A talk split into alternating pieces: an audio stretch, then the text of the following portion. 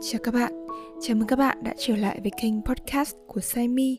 Mình là Yến Thanh và hôm nay chúng ta sẽ cùng đọc một bài viết có tên Tầm quan trọng của me time đối với sức khỏe tinh thần của bạn. Bài viết được đăng trên trang web của Saimi vào ngày 18 tháng 12 năm 2022. Biên tập bởi Mỹ Hoa.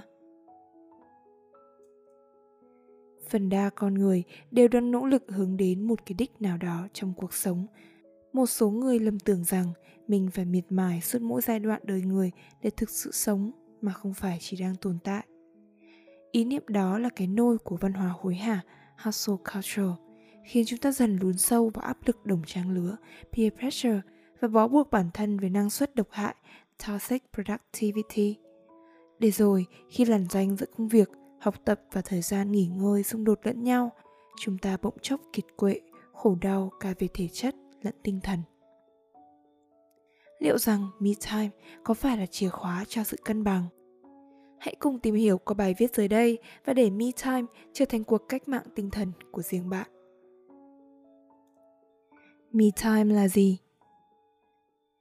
Me time là một thuật ngữ thường được sử dụng để chỉ khoảng thời gian dành riêng cho bản thân mình, tương tự như các thuật ngữ self-care, chăm sóc bản thân, solitude, đơn độc ở đây, me time nhấn mạnh đến sự tận hưởng khi ở một mình và dành toàn bộ năng lượng để làm bất kỳ điều gì mà bạn muốn. Như một cách để tạm lánh khỏi những bộn bề, căng thẳng trong suốt một ngày, một tuần đã qua. Me time tạo cho chúng ta khoảng thời gian nghỉ ngơi nhất định, giúp tái tạo năng lượng và cải thiện cả sức khỏe thể chất lẫn tinh thần một cách toàn diện.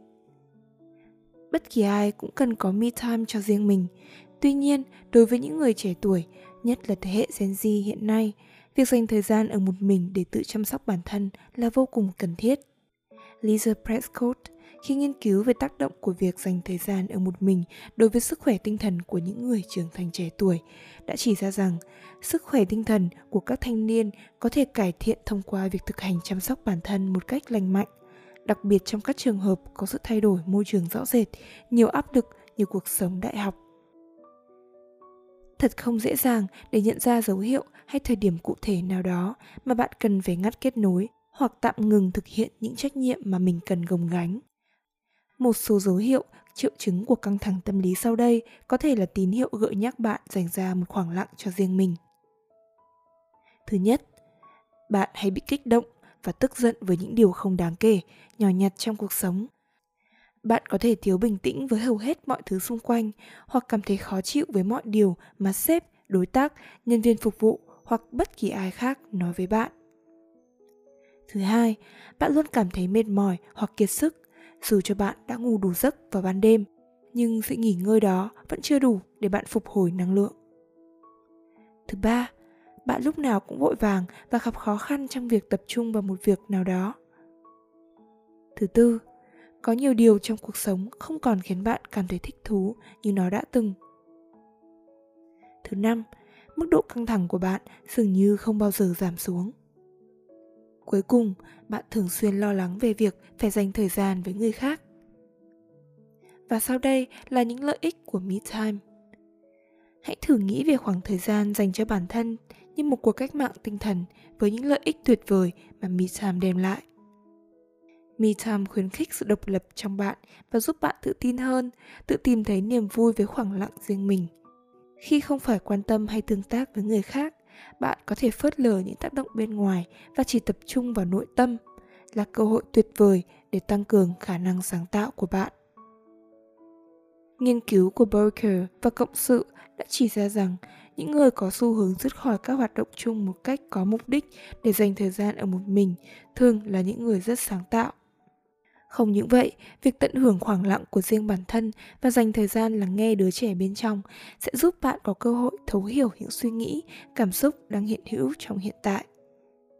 Trong bài tổng quan tài liệu về khả năng của cô đơn và đơn độc, Nguyên và cộng sự đã phát hiện ra rằng khi mọi người ở một mình mà không có hoạt động cụ thể hoặc lựa chọn hoạt động ít nhất phải vận động như đọc sách, họ thường có xu hướng tự suy ngẫm nhiều hơn Nghiên cứu trên cũng chỉ ra khoảng thời gian ở một mình giúp làm giảm kích thích, dịu đi cả những cảm xúc tiêu cực đã bị kích hoạt trước đó. Điều này tạo ra sự tập trung và điều hòa cảm xúc, nuôi dưỡng cảm giác bình yên trong tâm trí của chúng ta. Có khoảng lặng riêng cho mình còn cho chúng ta cơ hội để giải quyết vấn đề hiệu quả ít bị gián đoạn hơn. Nhiều người có xu hướng tránh đối mặt với một vấn đề nan giải nào đó vì họ không nghĩ mình có thời gian hoặc năng lượng để giải quyết vấn đề khi còn nhiều mối bận tâm khác đi kèm. Me time giúp bạn dễ dàng sắp xếp thứ tự ưu tiên và suy nghĩ về các giải pháp khả thi. Việc lựa chọn sống một mình hoặc dành nhiều thời gian cho bản thân thường bị nhầm lẫn với cô đơn và bị đánh giá tiêu cực. Tuy nhiên các nhà nghiên cứu đã phát hiện ra rằng những người sống một mình thực ra có thể có đời sống xã hội phong phú và nhiều năng lượng xã hội hơn những người sống chung với người khác. Trong cuốn sách Going Solo, nhà xã hội học Eric Klinenberg lưu ý rằng, cứ 7 người Mỹ trưởng thành thì có một người sống một mình – bất ngờ rằng, những người trưởng thành này không những không trải nghiệm cảm giác cô đơn, mà họ còn có đời sống xã hội vô cùng phong phú. Việc dành thời gian cho bản thân là điều đặc biệt quan trọng đối với sức khỏe tinh thần và cảm nhận hạnh phúc của mỗi chúng ta. Trong một thời đại mà nhịp sống nhanh và hối hả như hiện nay không phải lúc nào gồng mình tiến về phía trước, xoay quanh đám đông mới là tốt. Đôi khi, bạn có thể bước chậm lại, cho phép bản thân lười biếng và thư giãn một chút cũng không sao cả. Sẽ chẳng có gì sai trái khi bạn dành thời gian cho bản thân mà không làm gì cả. Không tv không mạng xã hội, không đọc sách. Nguyên và cộng sự đã chỉ ra rằng, trên thực tế, những người dành 15 phút mỗi ngày không có hoạt động cụ thể nào, có thể ít bị dao động cảm xúc hơn một nghiên cứu khác của Melissa Hunt và cộng sự cho thấy rất nhiều người nhận được lợi ích từ việc thỉnh thoảng không sử dụng mạng xã hội. Họ hiếm khi cảm thấy cô đơn, lo âu và ít gặp các vấn đề về lòng tự trọng hay trầm cảm. Chúng ta không phủ nhận lợi ích và tính thuận tiện mà mạng xã hội đem lại. Đôi khi, đó cũng là hoạt động yêu thích của bạn trong những khoảng thời gian một mình để duy trì sự kết nối với bạn bè. Tuy nhiên, bạn cũng lưu ý rằng mạng xã hội cũng duy trì áp lực xã hội dễ dẫn đến những cảm xúc tiêu cực. Vì thế, hãy thử cho bản thân cảm giác nghỉ ngơi trọn vẹn, tránh lướt mạng xã hội để cảm nhận khoảnh khắc của sự tĩnh lặng và yên bình.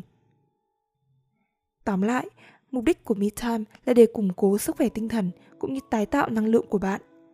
Thực hiện bất kỳ điều gì khiến bạn cảm thấy thoải mái khi có Me Time đều là một lựa chọn tuyệt vời cho sức khỏe tinh thần của bạn. Dưới đây là một vài hoạt động bạn có thể tham khảo. Đọc sách, thiền định, dành thời gian thực hiện một sở thích nào đó. Nhắm mắt và tưởng tượng khung cảnh yên bình trong mơ. Tự massage cho bản thân. Ngồi yên lặng và nghe nhạc. Hoàn thành một nhiệm vụ mong muốn từ lâu như dọn dẹp ngăn kéo hoặc tủ quần áo. Viết nhật ký hoặc thiết kế sổ tay ghi chép. Thả mình trong một hồ bơi. Nằm trên võng. Đi dạo hoặc leo núi các bạn có thể truy cập vào trang web saimi.org hoặc page Saimi Tâm lý học và tôi để tìm hiểu nhiều kiến thức về tâm lý học hơn. Ngoài ra, dự án giúp mình hiểu mình, một dự án hỗ trợ tâm lý phi lợi nhuận sẽ luôn đồng hành cùng bạn trên hành trình phát triển bản thân và đương đầu với các thách thức trong cuộc sống bạn nhé.